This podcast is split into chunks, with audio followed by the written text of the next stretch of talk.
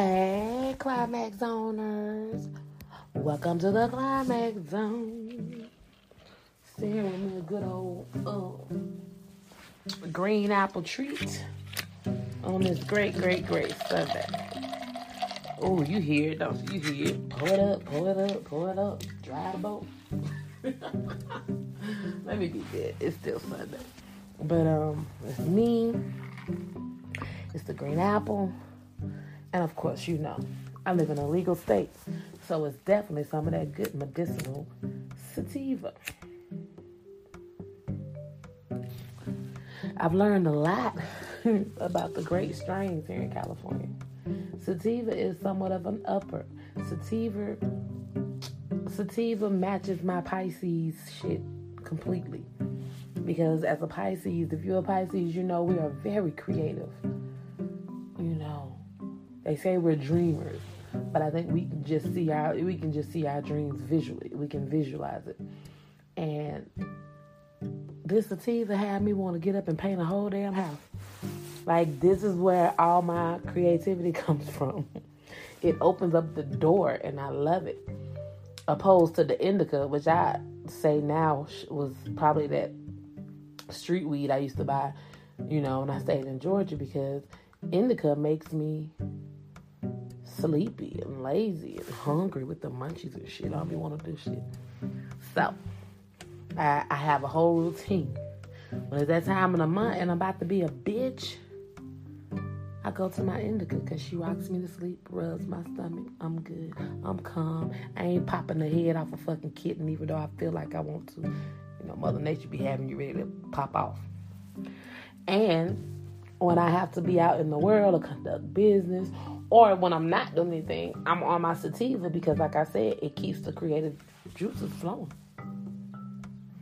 I'm always coming up with new designs and new ideas and new new business ventures and shit.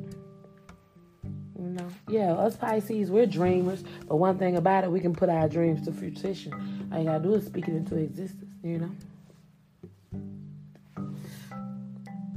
What are you guys doing on this wonderful Sunday?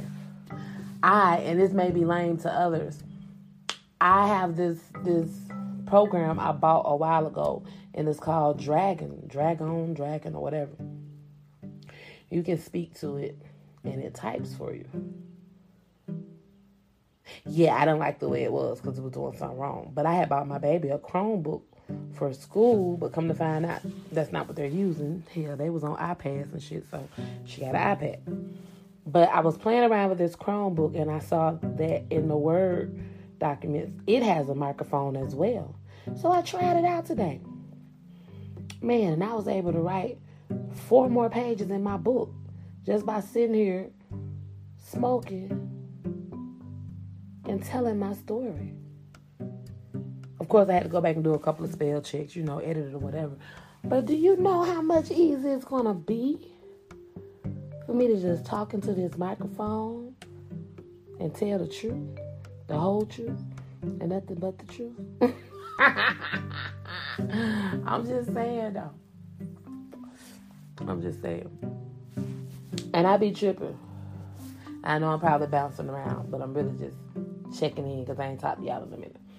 But you know, it be it be cracking me up when people be like, when friendships end and people be bitter as fuck. You know what I learned?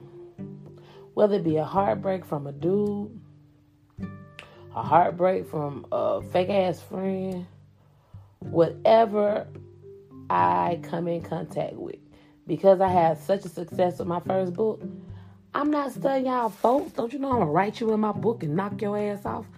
I got time for that. I'm not going to jail for hurting nobody. I know what these hands are capable of doing. I'm gonna put you in a book and torture your ass. And there's nothing that you can do about it because it's mine. that's how you. That's how you monetize off of bullshit. Monetize off of it. If I didn't put your name directly in my book, who says I'm talking about you? It's a motherfucker hurt, touched, bothered, and bruised right now by my first book. But the crazy part about that is, don't nobody know who the fuck you are.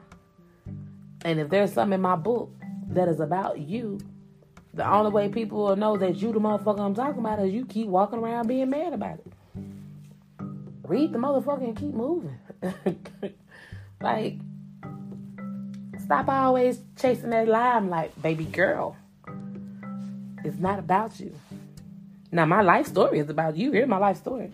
You are who you are. And see, look at that. I ain't gonna even put you out there. But you in it. But the world don't know. So why don't you stop putting that sticker, that kick me sticker on your back? Keep it moving. Cause if y'all thought book one was something, wait till you get to book two. And it's crazy to me. I'm gonna be real transparent right now.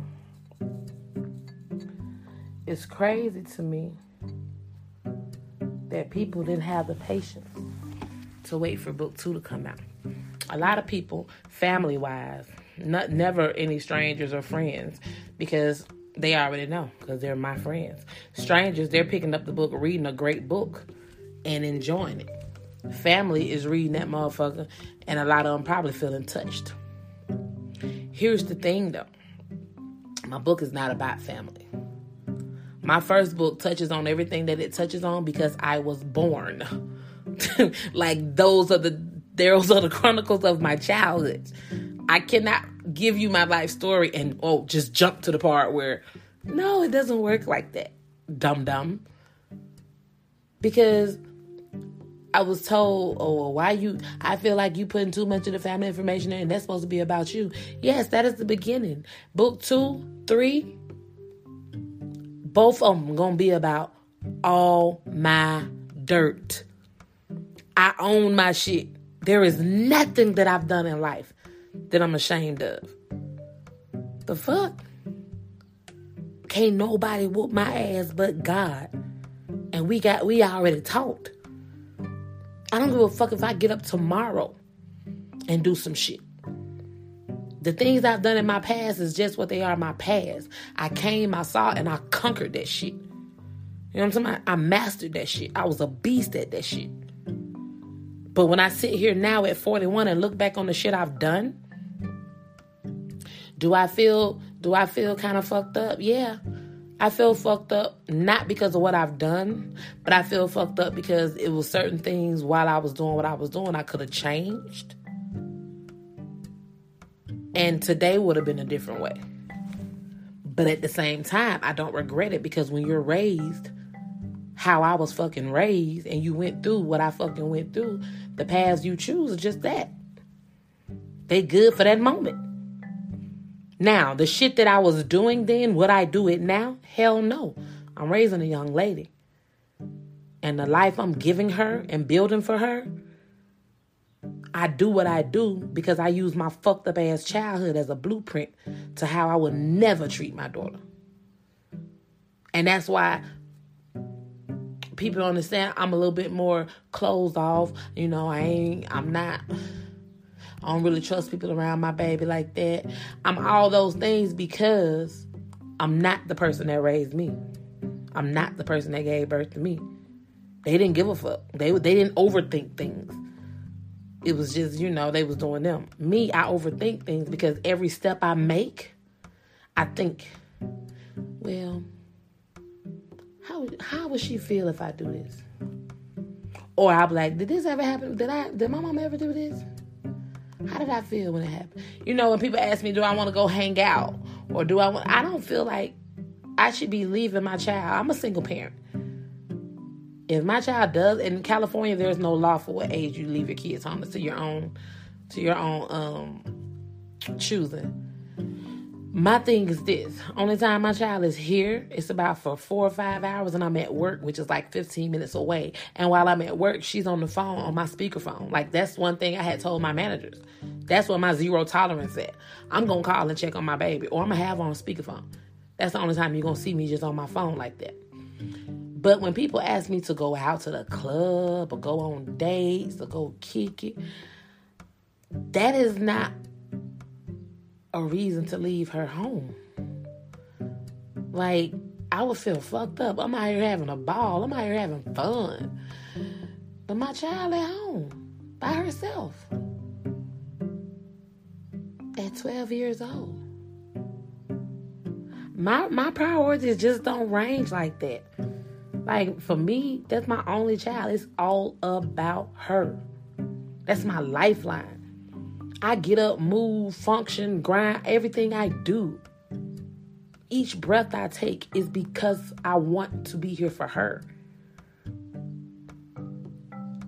So I don't, I don't, and I don't knock the people that, you know, take their kids to a babysitter or leave their kids at home. I ain't judging nobody. Do you. That's your life. What you eat don't make me shit. I promise you it don't. I'm the last motherfucker to judge anybody. Just don't come for me. You know what I'm saying? But I figure when she gets up in her teens, you know, maybe 15, 16, 14, I don't know. I maybe I don't know. I have to feel I have to go along the path and just feel and see when I feel like she's ready, you know, or she's good. Sometimes we have to just put our kids first, man. I feel like all the time. Cause there's so many babies out here that's not being loved on. People man, we can't neglect these babies, man. They the next generation. Like look at what's going on. We need the best ones we can have for their generation. But I don't want to get too deep on it. Cause um, these I, these these politic things is crazy. Like I'm gonna let people believe what they want to believe, and I'm gonna know what I know. So I ain't gonna talk about that on my podcast. But um,